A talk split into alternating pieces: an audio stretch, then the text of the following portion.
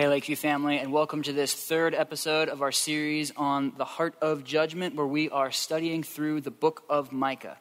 Today, we're going to be looking at chapter 3, which really starts a new section in Micah.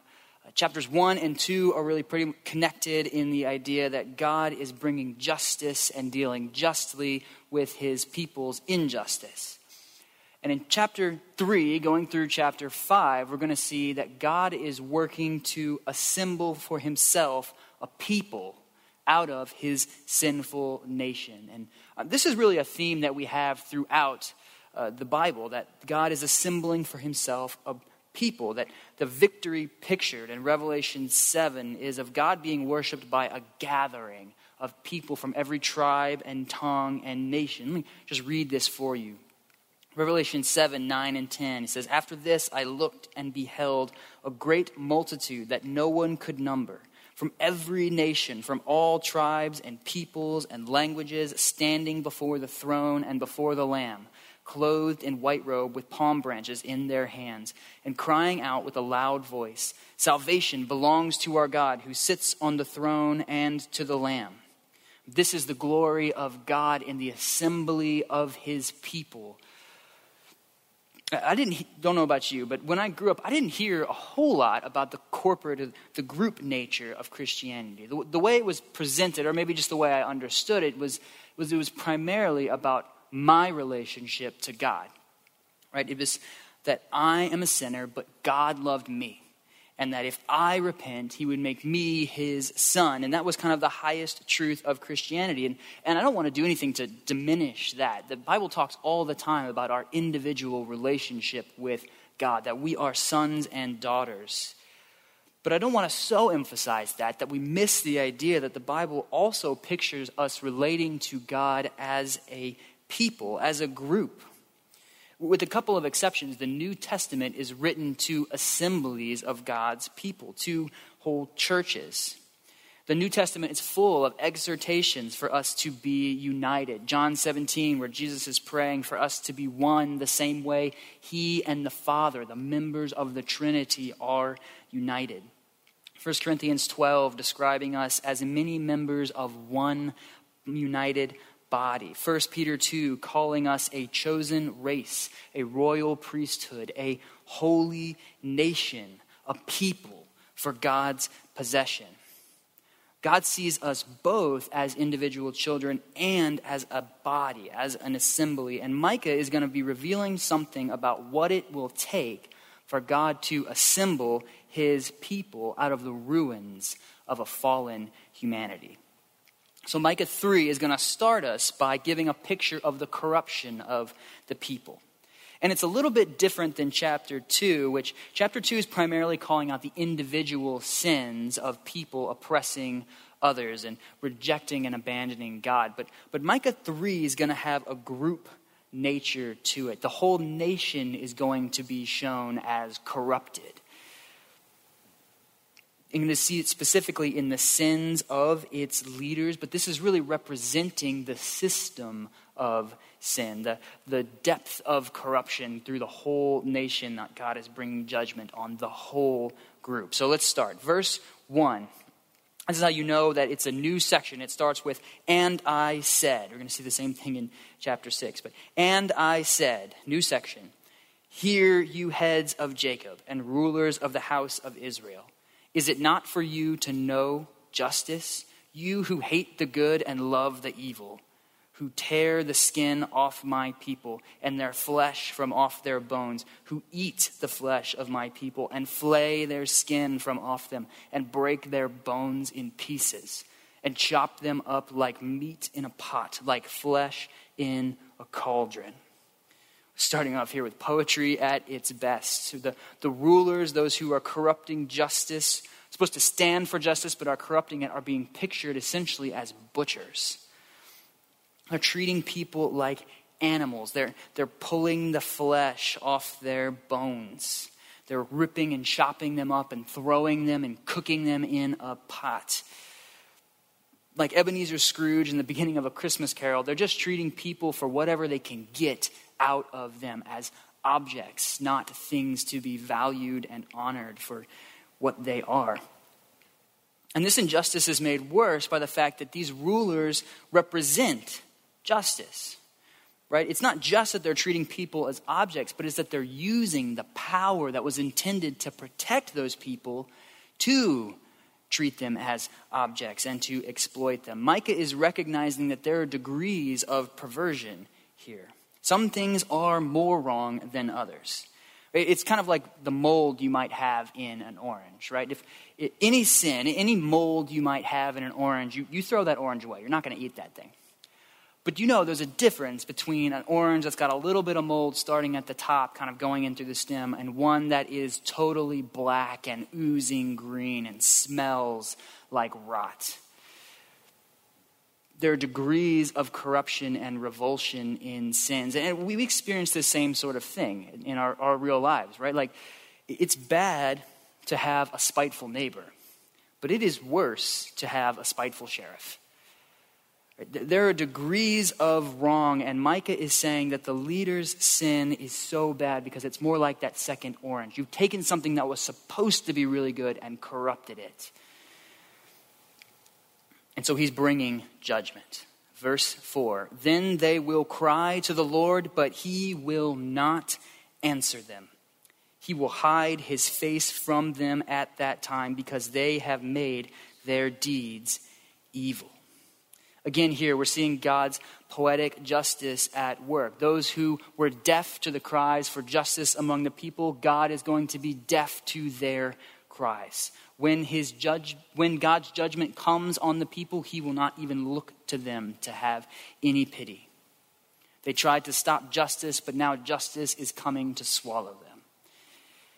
Now, it can be easy to read a passage like this and just say, well, I'm not in a position of authority or power, so I don't have a lot to do here other than agree with God that, yes, what they're doing is wrong. But, but there's a principle here we see repeated through the Bible that God holds people responsible for what he gives them. Right? You may not have authority, but what, what do you have? Do, do you have wealth? Do you have influence in some places? Do you have abilities that can be used? Relationships are that are significant? Well, how do you use those things? Are you using those things for the purposes God gave them to you? Are you using them to care for the hurting and the needy, or are you primarily just consuming them yourself. What about forgiveness? Right? We see this same principle applied in Matthew 18, 21 through 35, where the ruler forgives his servant this huge debt, but then that servant is condemned because he does not turn around and forgive this minor debt that he has from another person. God holds him, the ruler, holds him responsible for not giving out what the ruler has given him? Do we treat the forgiveness God has given us that way? Do we consume it for ourselves but refuse to give it to others? And how will God judge us when He comes to say, What have you done with what I have given you? What are you doing in the place I have placed you with the influence and ability and resources that I have given you? Because God requires His people to do justly with what they have. And we'll see he requires that his people prize his word. Micah next is going to turn his poetic sights on his fellow prophets. Verse 5, he says, Thus says the Lord concerning the prophets who lead my people astray, who cry peace when they have something to eat, but declare war against him who puts nothing in their mouths. Here again, God is calling out corruption among his people. Apparently, there were uh, a number of just prophets for hire during that day. You buy the groceries, then peace on your house. You give me nothing, strife and struggle for you. Uh, that, that, may seem sort of silly, right? Who wants to go pay for a prophet just to tell you something's going to be good? But, but Paul warns that, that this is not something that's just unique to ancient peoples. In 2 Timothy 4 3, he gives us the same warning. He says, For the time is coming when people will not endure sound teaching, but have itching ears. They will accumulate for themselves teachers to suit their own passions. How many people today give to prosperity ministries just to be told that God will bless them? How many people switch churches to find a word, to find sermon styles that fit their preferences? How many of us only ever listen to podcasts or read books that affirm what we already think, what we want to hear? The market for designer words from God is very much alive and well. This isn't a problem only faced in Micah's day. And God's poetic justice here is cutting to the root of the problem. He's saying, You treated God's word lightly, so now God is going to remove his word from you. Verse 6 Therefore it shall be night to you without vision, and darkness to you without divination. The sun shall go down on the prophets, and the day shall be black over them. The seers shall be disgraced, and the diviners put to shame. They shall all cover their lips, for there is no answer from God. The idea there's going to be night without vision, darkness without divination. That's, that's when you would hear from God in dreams and when you go out to, to hear and divine. And he's saying, God is not going to speak to you. There's a blackness coming, and you're going to have no warning about the coming judgment. But even more than the threat of that coming doom, do we shudder at this idea? Does the idea that God might stop speaking to his people cause us to even pause? Have we grown so used to having more Bibles than we have time to read them, make this word not even faze us? Because the heart of the matter is this do God's people really want to hear from God? We know in Micah's day they did not. They told him to stop speaking in chapter 2. They didn't want to hear that judgment was coming. They were giving all sorts of reasons why that couldn't have been what God said. But the same question applies to us. Do we want to hear God's word, even if it's bad news? Even if we don't like what we're hearing? Again, there are a lot of things in the Bible that, that make us uncomfortable. The idea of God's wrath, the destruction on Canaan and hell, the discussion of differences in gender and the way that we're to live and there's a lot to say about all of those things. I'm not going to go into any of those topics, and, and they're, they're, big topics. They're worth talking about. This doesn't mean that we can't ask questions and think well, but, but consider just this question Do you want to hear God speak in these topics? No matter what the answer might be. Or are you just most concerned with figuring out how you can justify the answer you already want right now? Does your reading of the Bible generally skips to the parts that make you feel comfortable, the parts that about love, the parts that encourage you for the day, or are you studying it to learn what God has said? Is that your heart?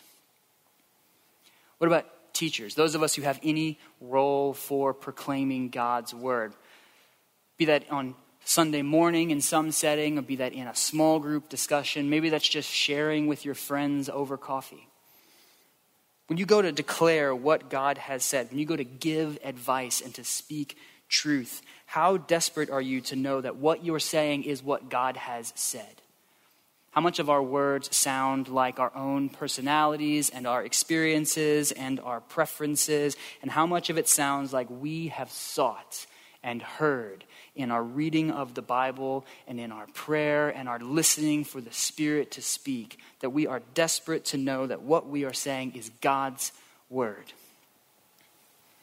And does the idea that God might remove it from his people, that Micah is warning his people of that, does that make us shudder?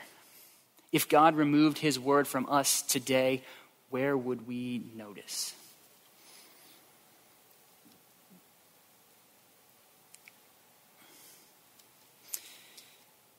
And then God turns his vision back to the whole people. And if, if we are shuddering at the idea that God might remove his word, then you might actually find some comfort in the fact here that Micah is saying God has not removed his word because Micah still has it, even if what's being declared here is judgment. Verse 8 But as for me, I am filled with power with the Spirit of the Lord and with justice and might, to declare to Jacob his transgression and to Israel his sin. Hear this, you heads of the house of Jacob and rulers of the house of Israel, who detest justice and make crooked all that is straight, who build Zion with blood and Jerusalem with iniquity. Its heads give judgment for a bribe, its priests teach for a price, its prophets practice divination for money, yet they lean on the Lord and say, Is not the Lord in the midst of us? No disaster shall come upon us. Therefore, because of you, Zion shall be plowed as a field Jerusalem shall become a heap of ruins, and the mountain of the house a wooded height. Here at the end, Micah sort of zooms back out and sees all of this together as a comprehensive picture of the way corruption is among his people. Right? If the, leader, the leaders are building Jerusalem with iniquity, and it's Jerusalem's priests and prophets corrupt and twisting God's word. And destruction is coming on Jerusalem to the whole people. That's not to say that God isn't still judging individual sins. That's what we saw in the first seven verses, that, that God's poetic justice will come to each person exactly the way that it deserves. But we're also to see that God's judgment is coming on the whole people because He is not going to be satisfied just with a bunch of holy individuals. He's looking for a holy nation. And therefore, when corruption is among the whole people, when these problems are cropping up among the leaders and priests of the people, we've got to fix a problem among the people. And this kind of makes sense if you think about it, right? Because how many of us think that if God just eliminated those leaders and just replaced the prophets with new one, that all the problems would go away? Right, right. I mean, how many election cycles have you been through here? That's not how it works the people's, the leader's sin is just representative of the corruption among all people. And so God is looking for a holy nation. How is he going to get that? Where should we be looking for that sort of thing? When you read the prophets, you can't just take what God is saying to the nation of Israel and apply it to any other nation right? He's not saying this to Assyria, he's not saying this to America. It's true that he does relate to all nations, right? It's true that he's going to require judgment be done among all nations, but he's looking for a people. What we should hear today is that he's looking for his people among the church. And just as God was not satisfied in this day until the people were a holy nation, God is not satisfied in our day until we, the church, can be described as a holy nation.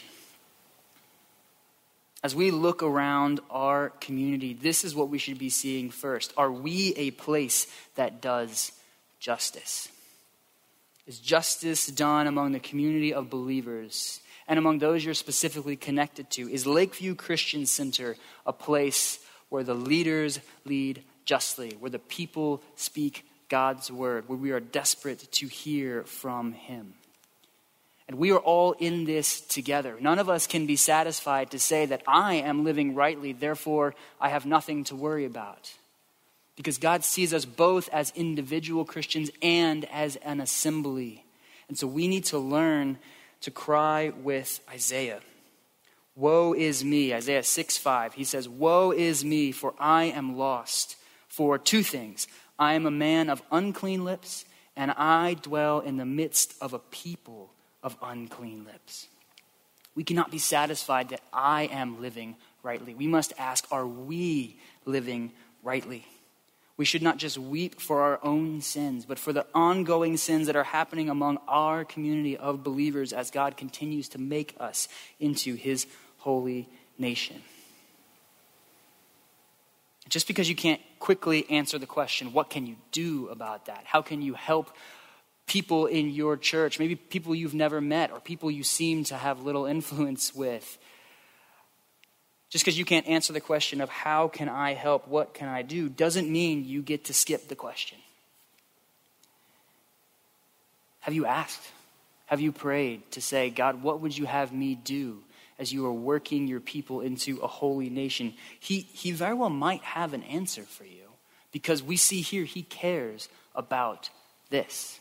He looking for justice to be done among his people. And he sends people like Micah, like Hezekiah, as we'll see later. He sends people to work justice among his people. And we should be asking and praying and seeking that be done among us. That we would become a royal priesthood, a people who love creatively and generously. That we would be a diverse assembly who are so caught up and united by our identity in Christ that we can do whatever it takes to overcome our remaining differences. We can be a place where the poor are not mistreated, are ignored, but are welcomed and cared for. A gathering that's full of encouragement and joy, where coarseness and division have no place. A place where God's word is taken seriously. It's lived out for all the world to see that we are truly a city on a hill. And Micah 3 is showing us how far we have to go to get from a corrupted nation to a holy people. One of the things this should do is lead us to lament and repentance. And actually, that's what we see it did in Micah's day. These words, Micah 3, was remembered roughly a hundred years later as the words by which God brought repentance to his people, even in this day. Let me read you this from Jeremiah 26, 16 through 19. This is Jeremiah speaking before the court of the king, and he says, Then the officials and all the people said to the priests and the prophets, This man does not deserve the sentence of death, for he has spoken to us in the name of the Lord our God. They didn't, some of them didn't want to hear God's word in this day either. But certain of the elders of the land arose and spoke to all the assembly, assembled people, saying, Micah of Moresheth prophesied in the days of Hezekiah, king of Judah, and said to all the people of Judah, Thus says the Lord of hosts. Hear these words quoted verbatim from Micah 3 Zion shall be plowed as a field, Jerusalem shall become a heap of ruins, and the mountains of the house a wooded height. Did Hezekiah, king of Judah, and all Judah put him to death? Did he not fear the Lord and entreat the favor of the Lord? And did not the Lord relent of the disaster that he had pronounced against them. If you just read Micah 3, there's not a lot of hope that you find in that chapter. We're going to see Micah 4 is going to change that tone. That's not, not that Micah is without hope, but, but God, through Jeremiah, has intended that we would know the outcome of Micah 3. That these words led to repentance and at least a temporary reprieve from the coming judgment.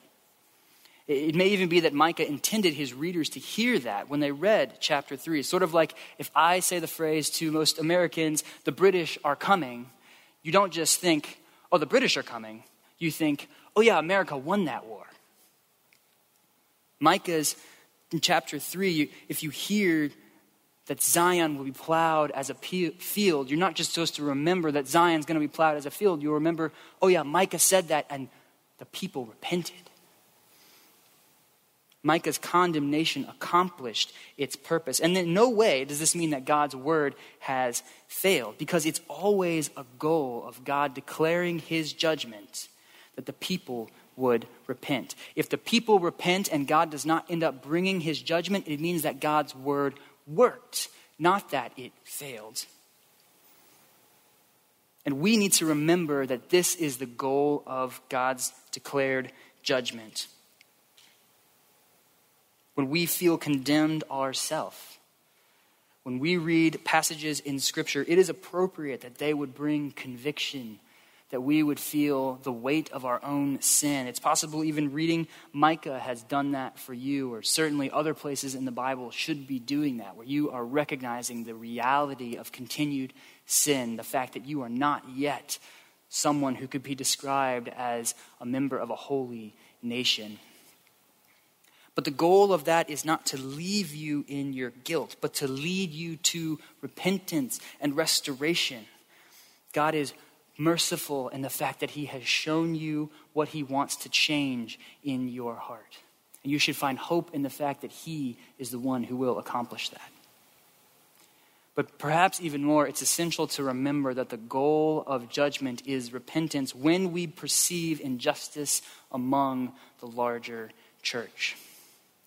It is especially egregious when we see injustice among the church, when we see different groups treated poorly, when we see people continuing to seek their own ends rather than justice and mercy that God commands.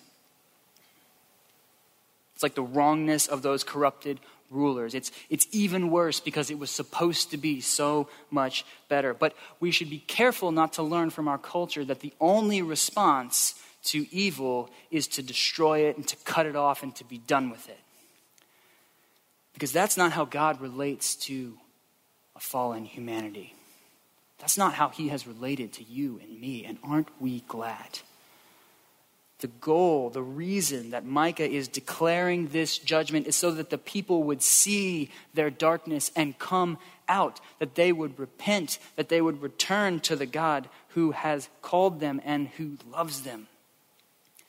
Matthew 18, 15 teaches us that this is always the goal when we call out a brother who is sinning. Jesus tells us if your brother sins against you, go and tell him his faults between you and him alone. And if he listens to you, you have gained your brother. It's not just to tell him that he's wrong, to prove that you're right, to make him stop. It's to gain your brother back. This is how we relate to one another when we call out each other's sins when we see injustice, we're not to ignore it. We're to call it out. We're to go and speak to it. We're to love them enough to call them to better. And then we're to hope and to pray and to plead and to do everything we can to restore them. Micah 3 might seem harsh, but it is full of hope.